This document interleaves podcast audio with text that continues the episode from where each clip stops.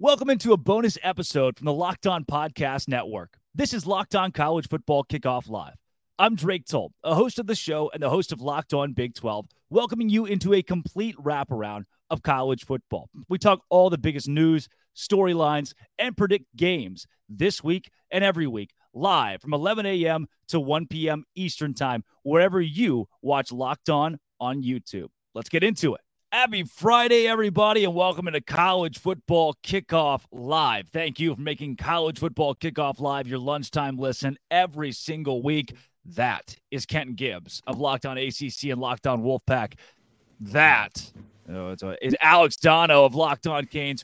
Drake Toll here from Locked On Big 12. Guys, boring weekend last weekend in college football. We didn't get much around the country that mattered to us headlines-wise. What we do get this weekend is a slew of top 25 games, big matchups across the board. We'll talk a lot of Deion. We'll talk Alabama, Ole Miss. But we started off, Donna, with, to me, maybe the biggest game of this week, Notre Dame and Ohio State. You know, this is going to present opportunities for Notre Dame specifically when it comes to trying to cement yourself into the college football playoff picture. I also think it's a massive opportunity for Sam Hartman to get a little bit more love among the Heisman Trophy contenders. I know winning would be the priority for him over an individual award, but you know, this is a guy who has had a great career at Wake Forest up to this point, but being at Wake Forest flew under the radar a little bit. Now he's hit the big time at Notre Dame, and I look at this, and I know Ohio State are road favorites in this one, but I've gone both ways throughout the week in handicapping it, but I think this is a game that Notre Dame can and probably will win if they can exploit Ohio State's offensive line and just Ohio State's offense, period. I think this is a big one. I know that in the whatever head-to-heads they've had in recent years, those have favored the Buckeyes. But this is a gigantic game, Drake and Kenton, on a list of really good ones this week on the slate. And Kenton, same for you. I mean, when you look at the amount of top 25 games, the amount of big matchups, and teams that could be knocked out of playoff contention altogether just on Saturday alone, what do you have your eye on? You know, it's hard to look away from this Notre Dame-Ohio State game for so many reasons. This is going to be a big game for me because my bold prediction to start the year off was what? Notre Dame was going to be closer to the playoff than Georgia. This game is either going to go a long way in making me a GOAT or making me a dunce. One or the other. I'm walking out of this thing either doing my best bah, or putting my little pointy hat on. I'm not sure which one I got yet, but this game is going to be big time because – I mean, more or less, this is going to be a playoff eliminator for at least one of these teams. Yeah. As far as Ohio State goes, they could run the table after this and get in. But for Notre Dame, there's no way. Unless they absolutely dominate, and I mean crush, everybody in front of them by 2 to 3 touchdowns a game, I really don't see a way for them to sneak back into the playoff conversation with a loss here, especially a loss at home, especially if it isn't like a close last-minute fluke type of thing. Yeah. Well, guys, before we get into the Colorado conversation with Locked On Buffs host Kevin Borba, I do want to get into a bit of this whole big hit, late hit, Travis Hunter, death threats. What a wild deal this week across the landscape. Dono, where do we start with a kid who makes a hit that 30 years ago was part of the game, and today we've established, rightfully so, that shouldn't happen, and now him and his family are under huge fire? It's sad. And listen, obviously with not only the attention that's been on Colorado, but the attention on Travis Hunter, who's been, you know, a Heisman candidate and one of the best players in the country, that's only going to make the conversation louder because had it been a different person getting hit and a different team, I don't think anyone is, you know, making death threat, which is just inexcusable. 100%. And listen, it was an illegal hit, should have been ejected, late hit. So there should be some kind of repercussion for it. But, you know, anyone who's talking about wanting to take a young man's scholarship away and just awful human being who's, you know, making it, even if, you know, the threats are maybe not substantive, it's disgusting to make death threats towards anyone in their family, made a mistake. And it's a dangerous game. It's a bang, bang game. Hit illegal late. It is what it is. This stuff happens. Football is a very violent game. So at a certain point, you just have to say, unfortunately, in this sport that we love so much, these things happen sometimes. We've got to move on with our lives at some point. Isn't that what Travis Hunter said? I mean, he came out in his onesie on his live stream in a onesie. Ken, I don't know if you've seen these, but he does, I guess he does a live podcast every week after these games. And he said, look, football is a violent sport. It seems like Travis Hunter even is at this point has forgiven every party involved. Absolutely. Absolutely. And like Dono said, grown men, kids, young teenagers, young men, doesn't matter. Death threats to anybody, whether they be 45 or 4, is ridiculous. Is ridiculous. This young man has done nothing to warrant that and deserve that. That is going too far. The scholarship thing is going too far. However, I do think that there needed to be a conversation about an ejection happening because 100%. There were so many ejections for targeting over the years where guys were literally just playing football now, and there's an ejection. And here we have a case where the ball is clearly has already hit the ground. It is not catchable by any means, and you go and light a dude up. I think that there is a very good conversation to be had there about ejections, but all of this extra stuff beyond football, what are we doing? What are we doing? At the end of the day, this is a multi-billion-dollar game. Not going to deny that. This is a game that some of us have spent too many dollars and much too much time on FanDuel about. And toes. You know, and not just the folks who the bookie had to come to their door. Hey, pay up, buddy. Some of us have given up toes voluntarily for this thing.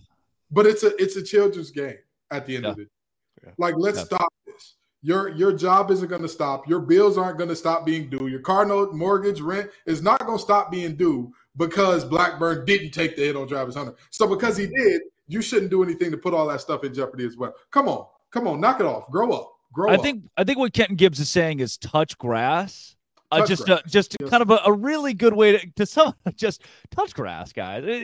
Again a kid's game, Kenton. You hit it, and I want to know Kevin Borba's thoughts on this. He's got a big game this week. That's Locked On Buffs between Oregon and Colorado. We'll talk all of that as Kevin Borba joins the show.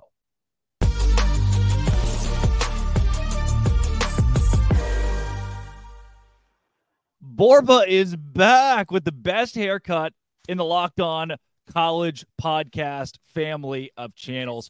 Borba, Travis Hunter takes a cheap shot. He's out for a few weeks now. Obviously, he's a key cog, especially going into a big game like Oregon. What do you make really of this entire situation? Yeah, I think the hit in general, like you guys were talking about, I think it sucked to happen. It wasn't necessary. Honestly, he could have intercepted the pass if he was actually playing the ball, but he chose to hit Travis. Not to defend the hit, but I think it was just kind of one of those rivalry things where it was like, I'm going to hit Travis Hunter right now, send a message. Don't think he meant to hurt him. Don't think he deserves death threats, and probably should have made a play on the ball rather than doing that. But with the game itself, losing Travis hurts the defense way more than it hurts the offense. And it's not to say that he's not helpful on offense. It's just on offense, they have 3 or 4 wide receivers that have been making plays for them. Jimmy Horn and Xavier Weaver have been electric. They're like 1 and 3 in the country in catches. So they're going to be okay on offense. It's the defense where I'd be worried. They have a couple guys banged up. They have guys that came in and didn't play as well as you would hope when Travis went down. So they're going to have a committee of guys to try to fill in for Travis, and it's going to be interesting. You know, one of the things that has been a revolving theme here, which I wholeheartedly agree with, is last week's game, you go into it with the respectability politics of take your hat and your glasses off when you're talking to an adult, and then by a team who has 10 personal fouls in the game. What do you make of that? Because I'm a firm believer in everything that you see on the field is coached or allowed. And I personally am under the mindset that Jay Norvell did a terrible job of coaching or allowing that in that game. But what say you on it? Yeah, I think the whole Jay Norvell thing is kind of corny. I don't know why he felt the need to call out Coach Prime and his son. I don't think I've seen many pictures of Coach Prime without sunglasses. Like, you Google him, and even in college, when he got drafted, he had the sunglasses and the Jerry curl. Like, he's always had sunglasses. Ever since he's been to Colorado, he's had a cowboy hat now. That's kind of his new thing. And so it just felt like a reach. It felt like a cry for attention. As the only child myself, I'm well aware of what a cry for attention is, but like, it just wasn't necessary. And so I think when you talk about the penalties and stuff, I think it was just them kind of being on a stage that they weren't expecting or ready for. So I think they kind of just weren't prepared for. And so, like you said, it kind of is on Jay Norvell to prepare them for that moment. And they obviously were more worried about the environment than the game itself. I think that's the best way to put it, just because if you allow that to happen in a game that's kind of your Super Bowl, then you're going to take yourself out of the game, because realistically, they should have won the game. They were up by 11 points. They allowed a 98-yard drive with a minute and a half left, and that's kind of on you. So a lot of discipline issues over there in Fort Collins. Borba, I'd love your perspective on all the buzz around Colorado football, because you're closer to the program than the rest of us. But at the same time, Coach Prime and Colorado have been arguably the biggest story in sports the last few weeks. All the ESPN shows and the debate shows, they tend to lead off on Coach Prime every single day. And, you know, it's interesting to me as a Miami guy seeing all, you know, the Miami alums on the Colorado sidelines. I mean, can you get some of your guys? Can you get Mason Crosby and like Bobby Pesavento and Eric Bieniemy out at some games? But it's like, this is such a big story, Colorado football. It seems to be kind of transcending the sports world right now. Yeah, they've had Michael Westbrook out there and guys like that too. So they've had some guys, because they made sure to talk about the past culture and stuff like that. But no, I've been saying that I think Colorado's the forefront of college football and just sports in general, excuse me. And I also think that this is the most popular college football has ever been. If you look at it throughout history, I think maybe USC with Reggie Bush was the pinnacle, maybe Miami when they were winning. But I've been saying this. I have people in my family, my girlfriend's family, people I haven't talked to since high school reaching out to me because they know I cover Colorado for Locked On and Athlon. And they're like, what is this about Deion Sanders? Like, why is he so popular? Like, I have random people I don't talk to ask me about Colorado football. And it's like the popularity of college football is at an all-time high because of him. They got 9 million viewers for a game against Colorado State where they were favored by 20. Or even the week prior, they were – Texas, Alabama got 8.8. So more people cared about Colorado State than they did Texas, Alabama. And that was a top 15 matchup. So he's kind of changed college football. He's making it cool. On the sidelines, they had Offset. They had The Rock. They had Master P was there. Chauncey Billups and Kyle Lowry were there, which might have been tampering. I don't know. But they were there in the box. Like, there were so many famous people. It'd probably be easier to name who wasn't there. It's just because they're so interested in what he's doing. Borba, when we look at Oregon this week, this Ducks team, 21-point favorites, and we've talked about that. Bo Nix, is there a way? I mean, I told you there's no way TCU and Colorado's a game. I thought that this would be a blowout. The Horned Frogs would take it away in a landslide. And now this week, a lot of the talking heads are saying the same thing. Where do you sit with Oregon? Yeah, I think it's a very big possibility for Colorado to win. I think it's a situation they love to be in. They've kind of embraced the us versus the world role. And I think they kind of find it hilarious that they're 21-point underdogs. I don't know if that's going to work out for them, but I personally have predicted them to win. So I'll just put that out there. I think offensively, they could keep up with anybody in the country. And I'll say this because I see some looks, and it's like defense can win championships, sure, but offense wins you a lot of games. And realistically, they're like USC's defense last year. USC's defense last year was terrible, but they led the country in interceptions or turnovers forced. Colorado leads the country in turnovers forced. So if they could get one or two off of Bo Nix or maybe force a fumble, that's game-changing right there. And can Bo Nix and the Oregon Ducks keep up with their offense? Because they were kind of getting sliced and diced by Tyler Shuck and the Texas Tech Red Raiders, who have lost to Wyoming. And Wyoming's a good team, no offense to them, but Texas Tech wasn't the team we thought they'd be. And so I think there's a lot of credit being given to Oregon, which they deserve, but I also think there's a lot of discrediting of what Colorado's done so far. You know, Dan Lanning said when he found out that Colorado was going to the Big 12, what if they won? That makes their exit important. Right. And I believe I don't know too much about Coach Prime. I ain't gonna pretend to know everything about him, but I believe that he made the game what? Personal. Yeah. Personal. It's personal, baby. It's personal. Do you believe in this Buffs team to pull this one off? In your prediction, I know it's going to be biased. I don't care. I want to hear it from Borba. Do you believe that this Buffs team pulls off the upset? It's not biased. It's just honestly watching this team play. It's like they always find a way. Shedeur Sanders reminds me of Bryce Young from last year, where when he has the ball, I'm like, he's probably going to score right now. Like he just has that vibe to him. Yeah. And then the thing about Dan Lanning is like, what he said, was it wrong? No. Like, has Colorado done anything? No. But would I have said it with Deion Sanders and like his cult-like following that kind of turn everything, literally everything, into something? No, I wouldn't, because now Oregon has a bigger target on their back. I think they already had a target on their back, and I think Colorado could win. It's kind of like the same situation we've been dealing with this whole time. And so I'm just going on the other side now, because I've doubted them twice now. So I'm like, I'm just going to flip the script and be like, you know what? I think they could win, because offensively they have stars.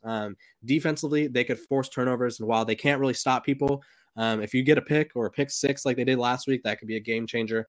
And then their coaching staff are phenomenal at in-game adjustments for the most part.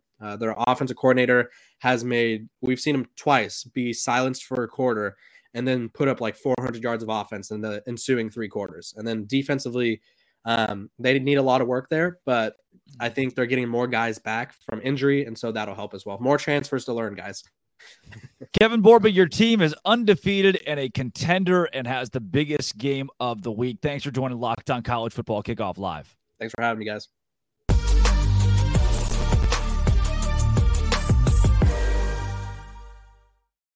All right, fellas, let's take a trip around college football to our contenders for the college football playoff like we do every week. But first, Dono.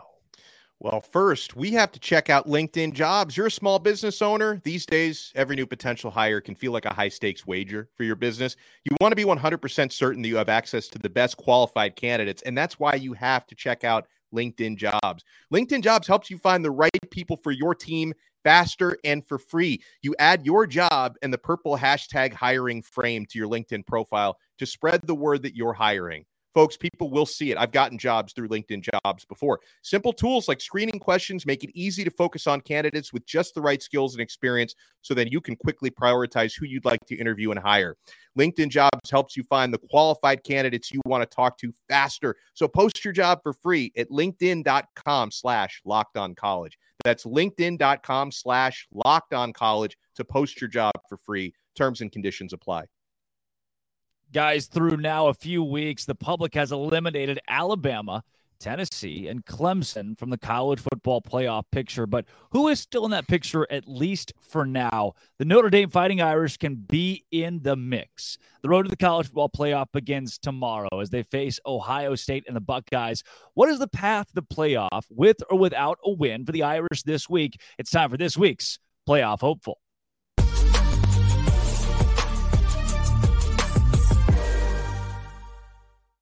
Woj joins Locked On College Football Kickoff Live. Our Woj, that is. Tyler Wojtak of Locked On Irish. Tyler, this Notre Dame team's got Ohio State coming up on Saturday, and more importantly, playoffs in its sights. Can this Notre Dame squad, regardless of the outcome on Saturday, make the college football playoff? Well, their schedule does set them up to make the playoff, even if they do end up losing to Ohio State, because they still have USC just 3 weeks after that, who I fully expect will be a top-5 team at the time that that game is played. Not to mention Clemson later on in the year. I know that Clemson right now, stock isn't too high on them. But if they turn things around and Notre Dame goes 11-1 with a loss to Ohio State, then, yeah, I think they're definitely capable of being a playoff team. And I haven't even mentioned the possibility that they beat Ohio State, and I think that's definitely a possibility as well. And if they do end up beating the Buckeyes on Saturday, the path is clear for them at that point. They would probably shoot up the rankings, be close to the top 5, maybe even in the top 5 if they're able to pull off the upset at home on Saturday. But they've got the quarterback. They've got a bunch of talent around him. So I think they're definitely capable. We're just going to find out just how good this Notre Dame team is on Saturday at 7:30 p.m. Eastern. Well, as you said, find out. That's your word here, because you've got the wins against Central Michigan, Tennessee State. Who cares? The NC State game on the road. Not only does Notre Dame win, they also cover. Have you seen enough in these 3 games to say squarely, oh, yeah, this team is going to beat Ohio State, or this team is a playoff caliber squad? I think they are a playoff caliber squad, but I won't know for sure until Saturday, because there's still some questions. I think they're Ohio State is a really good team. They're a flawed team. They might not be as talented as they've been in recent years, and that's due in large part to the fact that they don't have a current first-round draft pick at quarterback, like we've become to expect out of them. They've had C.J. Stroud, and they had Justin Fields, and Kyle McCord might end up being a really, really talented college quarterback. We just haven't really seen it yet. This is going to be his 4th start. Meanwhile, Sam Hartman is going to be starting his 50th game on Saturday. So it's kind of hard to tell, but I think we're going to learn a lot. I'm more interested to see what Notre Dame's defense really is. Again, they've been playing some really inferior opponents up to this point, but when you're going up against Marvin Harrison Jr. and Emeka Egbuka and Travion Henderson and Mayan Williams, like, who cares who the quarterback is at that point? Those guys are going to make some plays, and you're going to have to be ready to go on Saturday. Let's go there. Quarterback play, Woj. When it comes to Sam Hartman, who might be the best quarterback in America, that's a tough thing to argue. He very well could be in New York, should be in New York at the end of the year. Does this team go as he goes? Is it Sam Hartman or bust for this team's playoff hopes?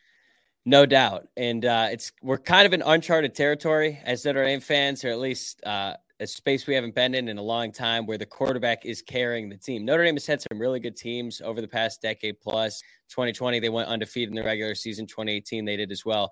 Both seasons, they had Ian Book as their starting quarterback. And look, I loved Ian Book. He's a gamer, all-time winningest quarterback in Notre Dame history, but they weren't winning games the majority of the time because of Ian Book, whereas now they're winning games because of Sam Hartman. He elevates everyone on the offense, and I would say the entire team. Like, I feel like the defense plays differently. The coaching staff is a lot more aggressive.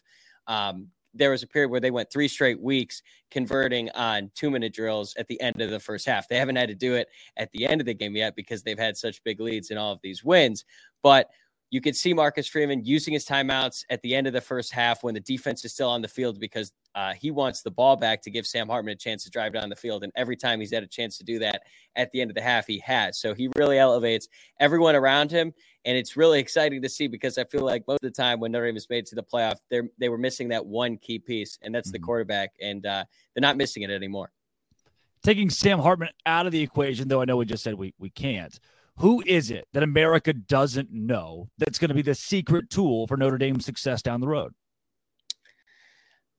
On Saturday, I'm going to say Benjamin Morrison, the cornerback, and he's going to be probably under the biggest spotlight because he's going up against Ohio State's wide receiving core, and I would say they are probably at the top, at least for sure, the best wide receiver room in college football. USC could make a case that they're a little bit deeper. They go like 8 or 9 wide receivers deep, and that's certainly true. They have a stacked receiver room as well. But when you're going up against Harrison Jr. and Egbuka, like, those guys are so good. But I think Benjamin Morrison is a future first-round draft pick at cornerback. At Notre Dame, we don't get a whole lot of those, so he's going to have a great chance to prove why he's so good. Last year, he sort of burst on the scene in that Clemson game when Notre Dame upset I think Clemson was ranked 4th at the time in Notre Dame Stadium. Benjamin Morrison had 2 interceptions, one of which was returned for a touchdown. He was a freshman All-American this year. A lot of expectations for him in the Notre Dame fan base, and now he's going to have to. He has the chance to prove it in front of the whole world on Saturday. Woj, thanks for joining the show today. Of course, man. Anytime.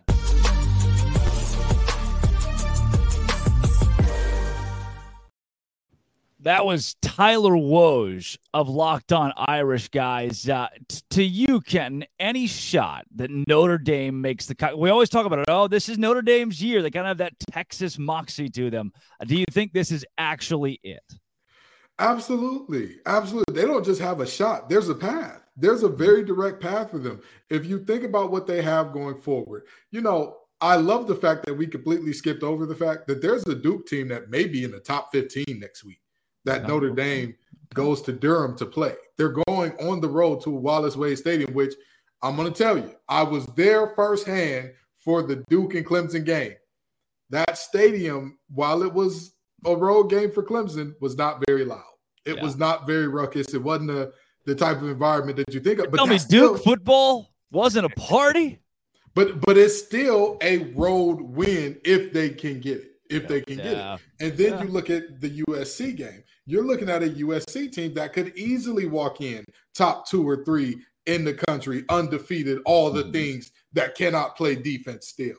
And so you're looking at a situation with Notre Dame where even if we count this game as a loss, you're saying that there's a path here. So if they win this game, I mean, they're all but a shoo-in at that point. But a loss here, I think that they'll be just fine. They just got to take care of what's in front of them. Dono, buy or sell Notre Dame? Buy, which is a Miami guy. It pains me to say that because the history runs pretty deep there. And, you know, as far as their path to the playoff, I agree with Kenton completely because not only does Notre Dame have the high-profile type of schedule where they could potentially be top four, even if they lose one game. And if it's not Ohio State, who I think they will beat on Saturday, you know, USC, you can take your pick on who they might lose to this year. They can still get in because they're also one of the most visible programs in the country when it comes to television exposure. That plays in Notre Dame's favor. And this game is a huge opportunity for them against Ohio State, because even though, you know, Notre Dame has had a couple of cameos in recent years in the college football playoff, they haven't had success the way Ohio State has. That's been in their DNA. They've been one of the more consistently successful teams in the CFP era. They've also consistently had first-round quarterbacks, and they maybe don't have one of those this year to the Buckeyes, but still, Notre Dame is kind of fighting against their DNA this week, but I think they have the quarterback, because I'm taking Hartman over McCord.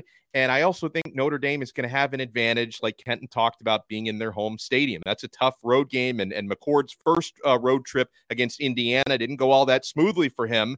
No. So I think the Fighting Irish can pull it off. Obviously, matching up against Ohio State's just revolving door of future first-round wide receivers is going to be the most difficult matchup here, but I think they can put pressure against Ohio State's offensive line. I don't necessarily think this is going to be a beautiful, high-scoring type of game, but I think it's going to be a Notre Dame dub. 3-point underdogs at home. I think they cover and win. Let's take it from ACC adjacent to the actual ACC. What was thought to be a potential top 10 matchup this preseason is now a battle between number 4 Florida State and unranked, unknown Clemson. We kick to Brian Smith of Locked On Seminoles to preview this matchup. There are three prime reasons that Florida State should defeat Clemson. Number 1, quarterback experience. While Cade Klubnik is a very talented young man, Jordan Travis is a graduate student. He's been there. He's done that. And don't forget about his legs. He can make a play in the clutch, even if a pass is not there. When it is available, Johnny Wilson, that's a really great option. He's averaging 20 yards of reception, and his 6'7" frame is very attractive. And, of course, there's Keon Coleman. LSU knows all too well about him. Finally, can Clemson protect Cade Klubnik? They've been giving up a lot of pressures, and while he's not been sacked a lot, if he's under duress from Jared Verse and the Noles, that's not going to bode well. Florida State overall just has more talent than Clemson. They have more experience, and I think they're up to the task. Florida State gets it done, 35-24 in Death Valley. That is a double-digit pick from Brian. Clemson over Florida State. What I do like about this game that bodes well, Dono, for Clemson is that it's 11 a.m. I mean, or bodes well for Florida State, I should say, is 11 a.m. I mean, this is not a night road test. I mean, yeah, it's just not all college football is looking at this. It hasn't become the marquee matchup that it was supposed to be, and to me, that almost helps Florida State just roll in a game that they are certainly expected to win. Well, I don't think Clemson has been a home underdog since the George W. Bush administration. And I wasn't even alive for that, Dono.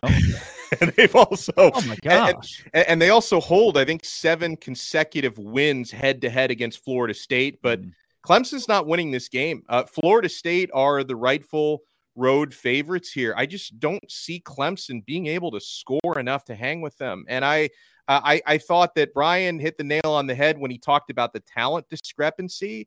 A couple years ago, you didn't think you'd be saying that, against Clemson with a talent discrepancy, but you know, they haven't adapted to the transfer portal. Dabo hasn't the way that Mike Norvell clearly has. They've had a good mix at FSU of organic recruiting, but really just a boost when it comes to what they've done in the transfer portal. And, you know, people may have reservations about Florida State. I like to buy low on teams because, yes, they labored to beat Boston College on the road last week. But a couple things on that, guys. When you know you've got Clemson the following weekend on the road, that BC game, it can be a look-ahead game, and it's also really tough to win at Boston College, especially for the annual red bandana game, which is what Florida State was going up against. So they survived their letdown game last week. This is not going to be a letdown game for Keon Coleman and for Johnny Wilson. And obviously something I'm looking for is, you know, is Jordan Travis 100% healthy? Because he did get banged up and missed a couple of series with a shoulder last week. He's going to start, but is he limited in any way, shape, or form? We'll find out. But I think Florida State wins this game comfortably. Yeah, when I look at the Boston College game you mentioned, it seems like every big team has that one game on their schedule. Georgia, Missouri last year, where Georgia just escapes Columbia with a win against a middling Missouri team.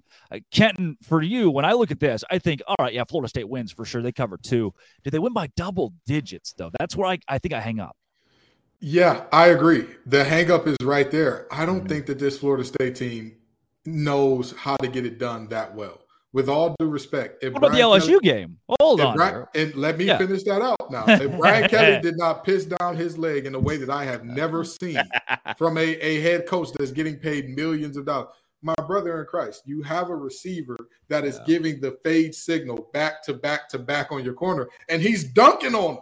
It's not like he's giving the fade ball and it's incompletion. He is completing these passes, and you stay in single high coverage for what reason, Mr. Kelly? Please, I elaborate. They're not running the ball well, and you say, it's okay. We need the extra body down there. We're not going too high. That just it's too much like right. So with that being said, I think that their talent carries them most of the way. But honestly and truly, I think that Dabo is the better coach, and he finds a way to get this thing close. I'm not saying that they win this game. I don't think Clemson wins. But I think they find a way to keep this one close against a much more talented Florida State team that, you know, you talk about the portal. All of their stars are darn near all of them, except I believe the backs are all out of the portal. Everybody, and so that's you talk about the future is now old man mentality. That's got to be how Norvell is looking at Dabo. Hey, buddy, you get with the times, you get rolled over, and they're gonna get rolled over in this one.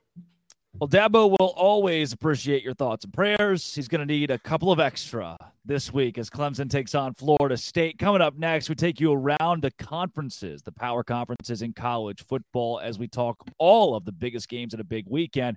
But first, let's bet on those games. What do you say, Dono? Oh, I'm down for that task. Guys, FanDuel, we are having so much fun each and every week. You can snap into this NFL action with FanDuel, America's #1 sportsbook. Right now, new customers get $200 in bonus bets guaranteed when you place a $5 bet. That's $200 in bonus bets, win or lose. If you've been thinking about joining FanDuel, there's no better time to get in on that action. The app is so easy to use. There's a wide range of betting options, including spreads, player props, which are so much fun, over-unders, and so much more, and got a lot of good action this weekend. So visit FanDuel.com/LockedOn and kick off the NFL season. FanDuel, official partner of the NFL. Well, guys, this is the week we've been waiting for. It is finally conference season and so many big games to kick that off.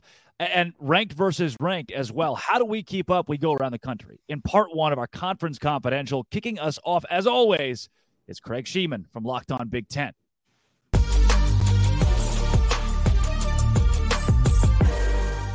There is no bigger game across the country than Ohio State at Notre Dame. This one has playoff implications. It's under the lights in South Bend Saturday night. It's on NBC. The whole country's going to be watching. Plus, the Buckeyes offense just finally woke up a couple of weekends ago. But you know what? The defense has allowed the fewest points through three games since 1975. This is generational stuff. Meanwhile, Notre Dame is led by quarterback Sam Hartman. He's the real deal. 13 touchdowns, no interceptions so far this year. And you want to get the remote control out because while that game's going on NBC, on CBS at the same time, we're going to white out at Penn State as they host a very stingy Iowa Hawkeye team in a battle of undefeated top 25s. Another battle of unbeaten square off in Ann Arbor Saturday afternoon as Rutgers visits Michigan. This will be Jim Harbaugh's first game on the sidelines following his three-game suspension. And tonight, it's Friday Night Lights in the Big Ten as Wisconsin travels to West Lafayette to take on Purdue on FS1. Both of these teams are supposed to have this new air raid attack offense. Let me tell you something. Badger quarterback Tanner Mordecai, that's not what he's about. That's not what Wisconsin does. They still have their traditionally strong running game. They should use it. Meanwhile, I'm very intrigued by the arm talent of Texas transfer and Purdue quarterback Hudson Card. I think he's something to watch as the season goes on. He's very good. Season's a third over. I'm sad, but it feels like it's just getting going. Enjoy the games. I'm Craig Sheeman for Locked On Big Ten.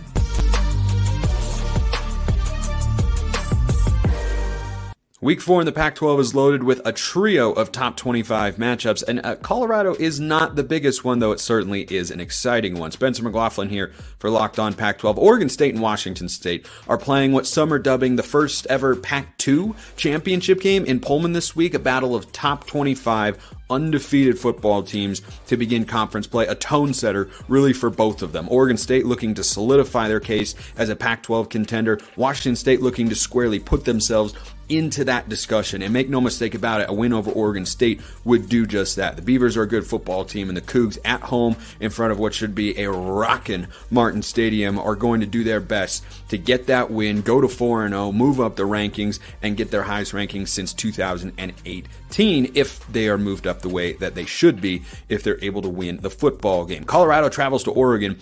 They're 21-point underdogs. Where have we seen that before? It always makes it interesting, and it always is with Coach Prime. UCLA also travels to Utah to take on the Utes. Looks like Cam Rising might play for the first time in 2023. But for Oregon State and Washington State, it's about which quarterback plays better, Cam Ward or DJ Uiagalelei. Both guys at their peak are really good quarterbacks who are productive and lead their offenses in a really, really solid fashion. But at their worst, they're guys who are completing a low percentage of passes and turning the football over, putting it in harm's way, and that can really stifle things offensively. I think Cam Ward has to play better than DJ Uiagalelei in this game for the Cougars to get the win, because I trust Oregon State's run game more than Washington State's. But this is a battle of two solid defenses who are going to be playing a game that feels like it's about more than just football, and that's because it is. 3 top 25 matchups. 6 games overall this week in the Pac-12. Going to be really, really fun to see how things shake out.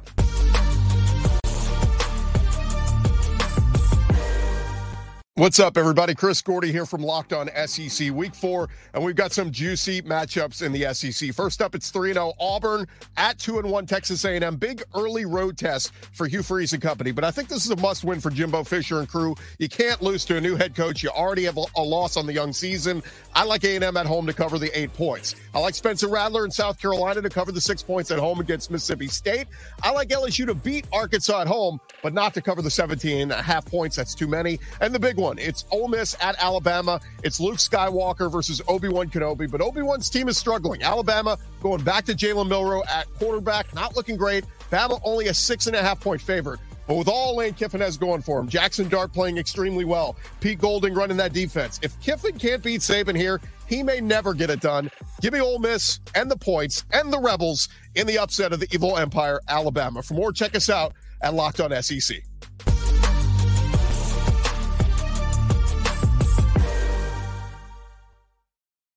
Wow, Gordy wearing a Joe Burrow shirt with pride this week. Tell him what it is, Chris Gordy. Guys, plenty of huge games to talk about in college football, but I want to hone in on some individual programs now with our boom and bust this week. Kenton Gibbs, we will start with you. Who is your boom team as of Friday, September 22nd? Well, I love to say this. I've been waiting on this team, and I say this with great joy and great happiness in my heart. I'm not going to lie to you and try to pretend at all that I'm holding back any of the glee that I contain for this team being good. I am ready. I have wanted to do this for some time. Penn State is my boom team.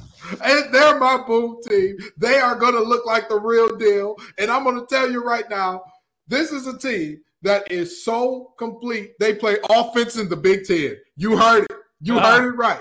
Their name is not Ohio State, and they play offense in the Big Ten. Geez. Oh, I'm so excited. I'm elated. And, of course, I'm elated because on defense, they got a couple Cass Tech graduates over there, the King Twins, doing their thing. I'm always excited to big up my boys from the Green and White. I love it. But with that being said, this is a really, really good Penn State team, a really complete team. They are solid in the trenches on both sides up front. They have good depth at the second level as well, multiple good backs, multiple good backers, and, of course, one of the best corners in the game in Kobe King. And you look at their wide receivers, and they finally have a 5-star quarterback. It's crazy. What can you do with an offense in the Big Ten? They can get it done. 467 yards per game offensively for Penn State. The bad news is they play Iowa this week. So if you have a paint drying competition in your local area, you could probably buy tickets to that for cheaper and enjoy it much more. Dono, Boom.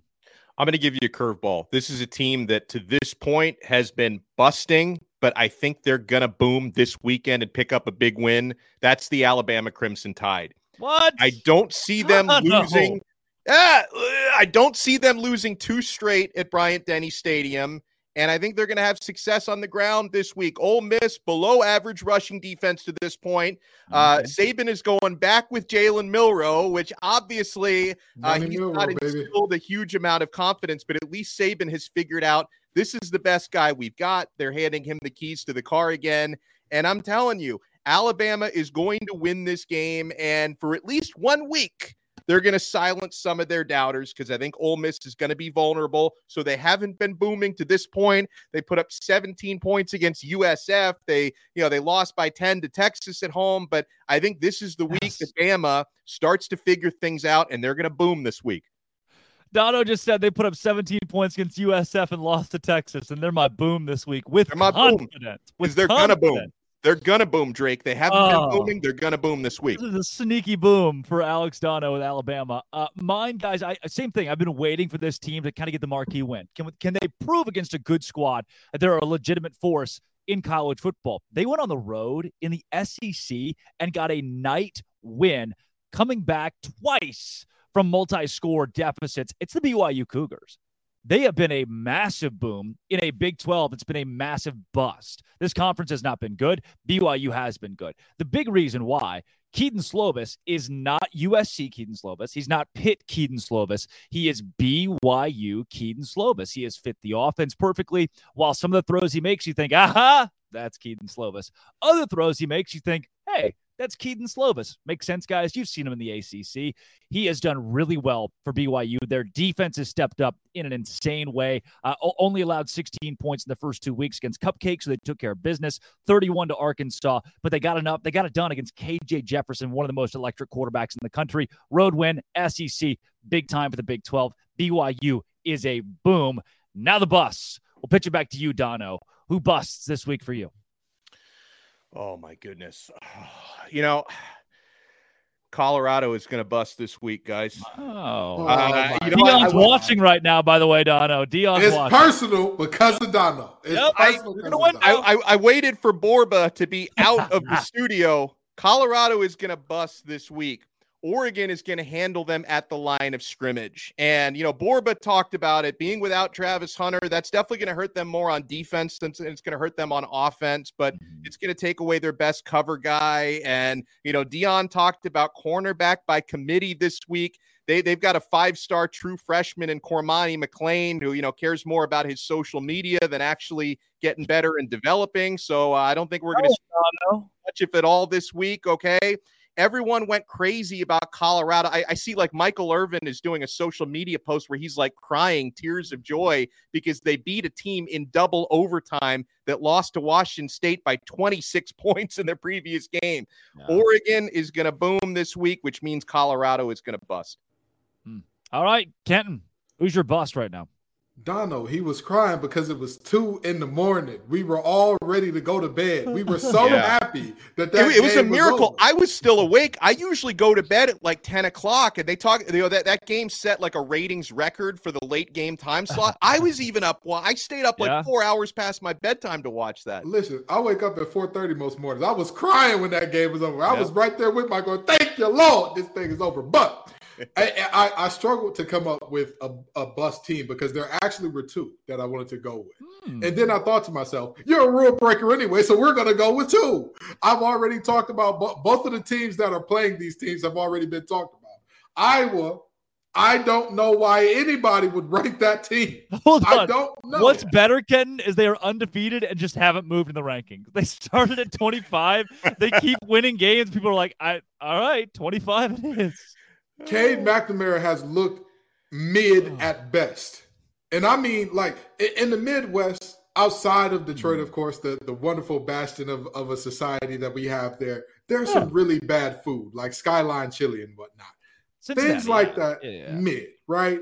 Okay. Iowa's offense, worse than that, which means Iowa as a team must be mid. But let's go over to a guy that I've talked about on some other shows, that I've talked about. In the words of Jay-Z, I don't believe you. You need more people. Mr. Bo Nix, I don't believe you, brother. I don't believe him. I don't believe him. I don't think he's a good player. I'm sorry. I'm going to sit on that. I'm going to stand on that. I'm going to jump on that 10 toes down. As a matter of fact, give me your toe that you cut off, Drake, so I go 11 toes down.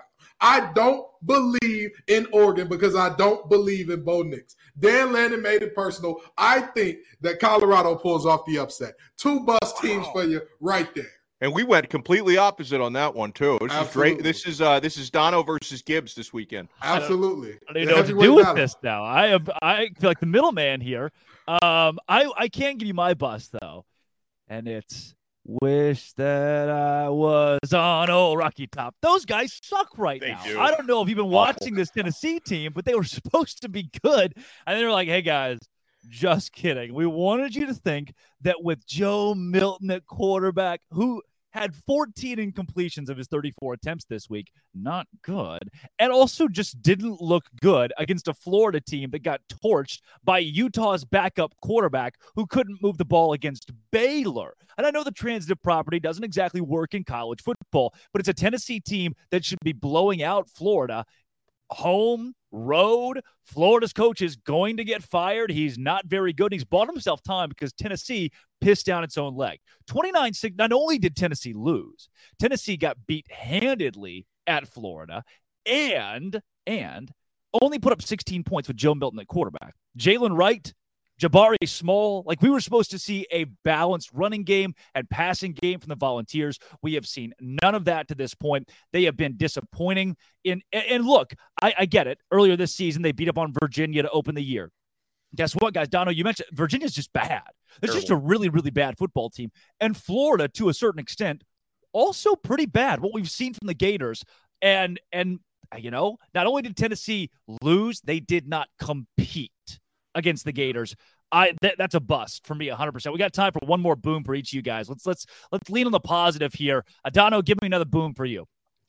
I'm stealing Kenton's thunder, and maybe he stole mine because Penn State is a massive boom for me for all the reasons that Kenton talked about. I don't necessarily think their game is going to be very exciting this weekend, but this is a ranked matchup for them. They're favored by 2 touchdowns against Iowa. If they don't cover this week, it'll probably be because they get so bored playing against Iowa, but Penn State has been a massive boom for me so far. All right, Kenton. Now let's diversify here. No more Penn State talk. Yeah, you're another boom for you. Another boom. I got to get this guy his guys. I give credit where it's due. Right. I thought that he was the lifelong defensive coordinator, but he's showing his behind as a head coach in year 2. Brent Venables, come on down, baby. Mm-hmm. He is out there doing it at Oklahoma right now. And they're playing up against whoa. This is boom, not bust. Yeah. You, Brent Venables is a boom? Yes. Listen, I know most people don't. I know they beat Tulsa? I know most people don't want to believe me here. I know most people have this team saying, hey, this Cincinnati team not only can, but will pull off the upset here. I think Brent Venables gets this one done. Now, I'm not going to make this my level 18 lock. Now, I ain't going that far with it. But I think that Brent Venables has this team playing inspired. He's now drawing up those exotic, crazy blitzes that you saw at Clemson again. That is giving offensive coordinators nightmares. And to think, if you can give an offensive coordinator in the Big 12 a nightmare, you got to be doing something special because that's a defense is optional type of conference. And yet that team has whooped the wheels off of pretty much everybody's been in front of them so far this season. I've got to give them a boom because I think they get it done against Cincinnati. Okay, I go with a bonus boom because I wasn't here last week? How many booms are we going to have here? I just need to give a bonus boom. This is not going to be because Miami beat Bethune-Cookman last week, but I wasn't here last week to talk about Miami's excellent showing, Tyler Van Dyke's excellent showing against Texas A&M. That's the only real team Miami has played so far. But they have been more complete than I expected. Offensive line statistically grading out as one of the best in the country. Tyler Van Dyke so far, who had a really bad year last year for a number of different reasons, is actually the Pro Football Focus leader through 3 weeks so far in the season with a 94 grade. They've been tackling a lot better. Still going to be a few more weeks before they have another serious opponent because they have Temple this week, bye week, Georgia Tech, and then North Carolina, which is going to be a huge test. But Miami's been booming so far. Boom. You nailed it for me. My added boom. North Carolina has a chance to do something it has not done since I was born. The Tar Heels have not been 4-0 since 1997. I wasn't even a thought. And they got an opportunity to do it this week. We're not talking about UNC enough. Obviously, this is a team that has, in the last couple of years under Mac Brown, made some waves. Sure, they've struggled against App State, which everybody seems to do, right, as a Power 5 team. But we're not talking enough about top 20 North Carolina, who can make some noise in the ACC. Right now they are a boom to me, a sneaky secret boom that could end up at the top 10 here in a couple weeks if they're to win that game, Dono, against Miami. Oh, you guys hear that? That was my doorbell. My DoorDash is here, Dono. Well, I hope my DoorDash is going to be here soon. Guys, missing that syrup on your pancakes, or maybe you just ran out of your favorite coffee creamer? With DoorDash grocery delivery, you can get what you want right when you need it, folks. You've trusted DoorDash to deliver your restaurant favorites. Now you can get grocery delivery that actually delivers too. With thousands of grocery stores to choose from, you'll find the best in your neighborhood and boost your local economy with each and every order. And if you want even more value, you can save on all your grocery and restaurant favorites with a $0 delivery fee on all eligible orders with a Dash Pass membership. Get 50% off your first DoorDash order up to $20 value when you use code LOCKEDONCOLLEGE at checkout. Limited time offer, terms apply. That's 50% off up to $20, no minimum subtotal, and zero delivery fees on your first order when you download the DoorDash app in the App Store or and enter promo code LOCKEDONCOLLEGE. Don't forget, that's code LOCKEDONCOLLEGE for 50% off your first order with DoorDash. Now, I know what you're thinking. They went and nationalized my Locked On show. You're sitting there, you're watching Locked On Ole Miss as we speak, and you're thinking, where is Stephen Willis and who are these three guys? Well, this is Locked On College Football Kickoff Live every Friday from 11 to 1 Eastern Time with everything around college football. We take it on a complete wraparound across the entire game. Drake Tolt from Locked On Big 12 alongside Kenton Gibbs of Locked On ACC and Wolfpack, and Alex Dono of Locked On Canes as well. Guys, as we get closer and closer to this noon hour, it is time for Sell Me Why. Ain't nothing but a heartache or a mistake. Sell Me Why this week. Michigan, 23.5-point favorites in a conference game. The return of Jim Harbaugh against Rutgers. The Wolverines host the Scarlet Knights. Here's Isaiah Hole to sell you why the Wolverines will cover that massive spread. The spread for Michigan football in the homecoming game in Week 4 to host Rutgers is Michigan favored by 24.5. Will Michigan beat the spread? This is Isaiah Hole from Locked On Wolverines, and I'm going to give you a reason why Michigan will beat the spread, and I have a couple here. The big one is Jim Harbaugh returns to the sidelines. Now, if you listen to any Michigan players throughout the week, they say it hasn't made much of a difference having the interim head coach as well. Jim Harbaugh's been away for the last 3 weeks. But has this looked like the same Michigan team? It really hasn't. On top of that, this is the biggest game so far of the season. I know it's Rutgers. But at the same time, we've seen Michigan kind of sputter out. We've seen the starters out from midway through the third quarter in each of the first three games. Now is going to be a time when you see Michigan put the pedal to the metal, cover the 24.5-point spread, according to FanDuel. Michigan has got this one in the bag, even though they have yet to cover the spread so far this year. Wow. Michigan has allowed 16 points combined in 3 games, but they're playing a Rutgers team that has allowed 30 points combined in a much stronger 3 games. Rutgers has double-digit wins against Northwestern, Temple, and Virginia Tech, all those games coming at home. This is their first road test. Kenton Gibbs, are you sold? I'm sold on Michigan covering this. Yeah, I honestly think the fighting Greg Schiano's haven't played anybody that's super quality so far this year. Well, neither is Michigan, Kenton. Yeah. Exactly. I mean, I'll give you that. But if I'm looking at these teams, I'm Anybody who's listened to me talk on these shows before, I always tell people, before week four, we're all taking shots in the dark and guessing. And if I'm taking a shot in the dark and guessing, hey, based on what I've seen so far, the little bit of information I do have, feeling around in the dark, doing my best Stevie Wonder impression, I think that we're for sure going to get Michigan covered. Yeah, not just a little visually challenged, not blind. Yes. You know, need a little help every now and then. Not blind. But I think Michigan gets this done, and I think they cover. He sold me why. He sold me on this one. Dono?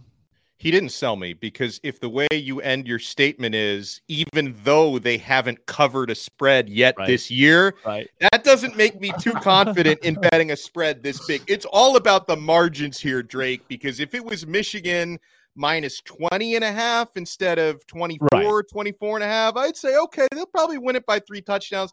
This one is too rich for my blood.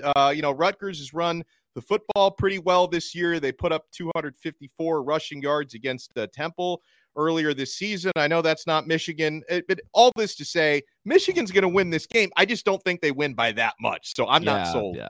It reminds me of like the Ohio State game earlier this year, where it's, hey, really, really good team that should obviously win against another Big Ten team that plays good defense and has an offense that runs the ball. We slow the game down. It's just tough to win by 24 points in the Big Ten, especially when Michigan's offense has been methodical at times this season. Looking at, you know, Bowling Green, UNLV, and ECU, they're averaging around 32 points per game. That is not a lot in your cupcake non-conference. You know, you're supposed to be lighting things up with an offense like that at Michigan. So maybe this game does end 31-14. That's a cover. That's 24 points we're talking about here. I'm not sold on Michigan, although one of us, Kenton Gibbs, is. How about this one? Utah minus 4.5 and climbing. This one is soaring against UCLA. Utah opens Pac-12 play tomorrow by hosting the undefeated Bruins in Salt Lake. Here's JT Wistercell to sell you why the Utes are going to cover 4.5. The Utah Utes and UCLA Bruins face off in one of several top 25 matchups this week. So Utah's favored by 4.5 over UCLA. And if I was you guys, I would be all over taking Utah to win big in this one. Even if Cam Rising doesn't play, I still like Utah to win this one by more than 5 because of their defense. Utah has yet to give up more than 14 points in the game, and they've only allowed a combined 31 points through 3 games so far. And that's not just from playing a cupcake schedule. They've taken on Baylor, Florida, and even Weber State, who is an FCS team, but they're a top 10 FCS team. So this Utah defense is tested. They got a lot of returners from last season and a lot of really prime players who are ready to step up. The Bruins will be starting 2 freshmen, Dante Moore at quarterback, who will be making his first ever Pac-12 start. And he'll be doing it against one of the toughest road environments in the Conference of Champions, because this is a Utah team that is 28-2 at home going back to 2018. And the Bruins have not fared well under Chip Kelly going to Utah. So take Utah to win big in this one. Wow. One host tells us his team never covers the spread. The other tells us 28-2 in the last 30 games in Salt Lake City. That is enough. I am sold. I think Utah is still the best team in the Pac-12 with consecutive championships until I see otherwise. Kenton, give me Utah in this game to cover. They're going back to back to back. This is not a Utah team to be trifled with or messed with. And for all the talk about Deion is personal, I think that Whittingham up there at Utah is doing the exact same thing, just in a much more quiet manner. This is a team that they're the Rodney Dangerfield of college football. They get no respect at all. And yet all they do is put on their best DJ Khaled impression and win, no matter what. So with all that being said, I think that Utah covers this one easily. Dono. Now I am sold. I think Utah covers. I will be interested to watch this game because this is where all the high school recruiting coverage comes in for me, because Dante Moore on the UCLA side, it's going to be a very big moment for him. His team is not going to win this game. They're not going to cover, but that's one of the more impressive high school quarterbacks I've watched in person in recent years. I think that kid's got the stuff. I don't think this Saturday is going to be his time. I think his time's going to come a little later. We got a wideout on Saturday night. The number 7 Penn State Nittany Lions, 14.5-point favorites over the number 24-ranked Iowa Hawkeyes in Happy Valley. Zach Seiko will sell us why the Nittany Lions will cover 14.5. Hey, it's Zach Seiko with Locked On Nittany Lions, and I'm here to tell you why you should be betting on the Penn State Nittany Lions to not only win, but cover the spread against the Iowa Hawkeyes in the whiteout game. I got a few reasons for you, and the first one is that whiteout environment. whiteout conditions in Beaver Stadium in Happy Valley, Saturday, September 23rd. When you have a whiteout game for Penn State, it's already a 7-point, 10-point advantage in favor of the Nittany Lions. So you give them an automatic 10 points to start when it is the whiteout game when it comes to the spread. And we know that this one is 14 against the Hawkeyes. The second reason here is revenge. Penn State has a lot of revenge on the mind here. As back in 2021, when Penn State and Iowa were top five, they met out in Kinnick Stadium. Penn State should have won that game, lost Sean Clifford. They were up by double digits. The injury to Sean Clifford just derailed everything. And then they lost the game, and everyone was saying, all the Iowa Hawkeye fans and coaches, too, were saying that Penn State players were faking injuries. Not cool. James Franklin's definitely going to remember that. And the third reason is Penn State's just significantly better going into this game. The roster is intact. Iowa Hawkeyes are facing some injury concerns. They're going to be without their leading wide receiver and Luke Lachey. He's also their number one tight end. They're going to be missing their two running backs, their first and second string running back. They got to go down to third on the depth chart. And a defense that is going to be feisty. They're going to blitz a Cade McNamara, who's not very mobile. Those are my three main reasons why Penn State gets it done. They win, they cover the 14, and it's going to be a fun whiteout, at least for Penn State fans. Anyway, subscribe to Locked On and Nittany Lions for more Penn State football content. Me. Penn State beat Illinois 30-13. That is not covering. It's covering 14.5, but it's not covering against an Illinois team that's not near as good as Iowa. And right. In the Big Ten, again, it's tough to win these games by more than a couple scores. 24-14, 27-14. Once again, I am not sold on the Nittany Lions despite a whiteout. Let's take it to Dono. If Penn State wins by more than 14.5, I wouldn't be surprised, but yeah. I'm not putting my money on this one, guys. This is a good abstain. It's like if they win by 3-4 times, would it surprise me? No. Am I willing to put my hard-earned money on it? No. Now, why I would lean to Penn State winning this game by close to that number is he talked about all the injuries on Iowa's offense. I just don't think Iowa is going to be able to score consistently. But then at the same time, with that zone defense they play, I think they're going to keep everything in front of them, and maybe the chunk plays won't be there for Penn State. So I could see this one being a little bit in the muck, so to speak, and not being that high scoring of a game. So all this to say, I'm not sold. For more of College Football Kickoff Live, check out your favorite Locked On College YouTube channel. And get the second hour where we go over our best bets for the week. This has been College Football Kickoff Live.